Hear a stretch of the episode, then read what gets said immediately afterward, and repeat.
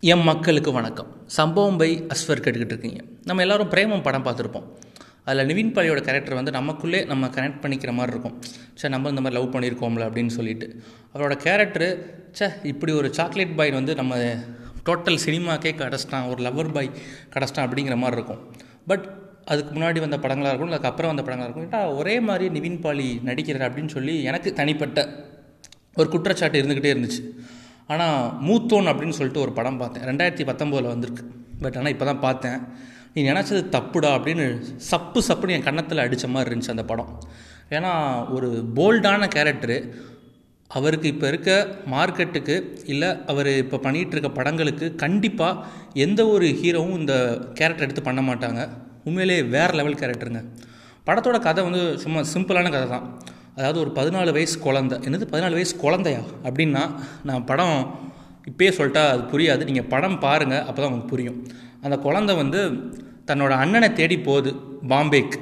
So அந்த அண்ணன் கிடச்சானா அதுக்கு நடுவில் அந்த குழந்தை என்னென்ன இன்சிடெண்ட்லாம் ஃபேஸ் பண்ணுச்சு அப்படிங்கிறது தான் படத்தோட கதையே.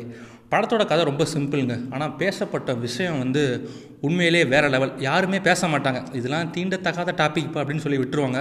ஆனால் கண்டிப்பாக அந்த விஷயங்கள்லாம் பேசணும். ஹோமோ செக்ஸ் பற்றி ஓரின சேர்க்கையை பற்றி ரொம்ப டீப்பாகவே இந்த படத்தில் பேசியிருக்காங்க. நெக்ஸ்ட்டு திருநங்கைகளை பற்றியும் ரொம்ப டீப்பாக அவங்க என்னென்ன பண்ணுவாங்க என்னென்ன பேசுகிறாங்க அப்படின்னு சொல்லி ரொம்ப டீப்பாக அனலைஸ் பண்ணியிருக்காங்க. நெக்ஸ்ட் காமத்திபுரான்னு நம்ம மும்பையில் ஒரு ஏரியா இருக்குது அங்கே விலை மாதுக்கள் அவங்க ஃபேஸ் பண்ணுற ப்ராப்ளம்ஸ் அவங்க நடைமுறை வாழ்க்கையில் எல்லாமே கொஞ்சம் கண்ணுக்கு எதிர்க்க டீப்பாக நம்ம போய் பார்த்த மாதிரி இருந்துச்சு. அதாவது ரெண்டு ஷேட்ஸில் மீன் பாலி இந்த படத்தில் பண்ணியிருக்காரு. ஒன்று வந்து ஒரு ராவான ஒரு கேங்ஸ்டர் இன்னொரு ஷேட்ஸ் ஆஃப் கேரக்டருக்கு அது வந்து சஸ்பென்ஸ் நீங்கள் படத்தில் போய் பாருங்கள் தெரியும். ஸோ ரெண்டுமே வெவ்வேறு கதைக்களம். வெவ்வேறு ஏரியாவில் நடக்கும் பட் உண்மையிலே மாறுபட்ட நடிப்புனே சொல்லலாம். நிவின் பாலிட்டேருந்து இப்படி எக்ஸ்பெக்ட் பண்ணவே இல்லை. நெக்ஸ்ட் படத்தோட டேரக்டர் ஜீத்து மோகன்தாஸ். அவங்க யாருன்னு பார்த்தீங்கன்னா நீங்கள் மாதவன் கூட ஒரு படம் நடிச்சிருப்பாங்க நலத்தமையந்தி அப்படின்னு சொல்லிட்டு. அந்த படத்தோட ஹீரோயின் தான் இந்த படத்துக்கு வந்து டேரக்டர் மூத்தோனுக்கு. படத்தோட கேமராமேன் யாருன்னு பார்த்தீங்கன்னா இவனோட ஹஸ்பண்ட் ஸோ ரெண்டு பேரும் கொலாபரேட் பண்ணி உண்மையிலே வேறு லெவலில் ஒரு படத்தை எடுத்துகிட்டு வந்திருக்காங்க. யாருமே பேச மாட்டாங்க அப்படின்னு நினச்ச டாப்பிக்கை இவங்க ரொம்ப அசால்ட்டாக டீட்டெயில்டாக பேசியிருக்காங்க. அதுக்காண்டியே இந்த டீமுக்கு ஒரு பெரிய குடோஸ் கொடுத்தே ஆகணும்.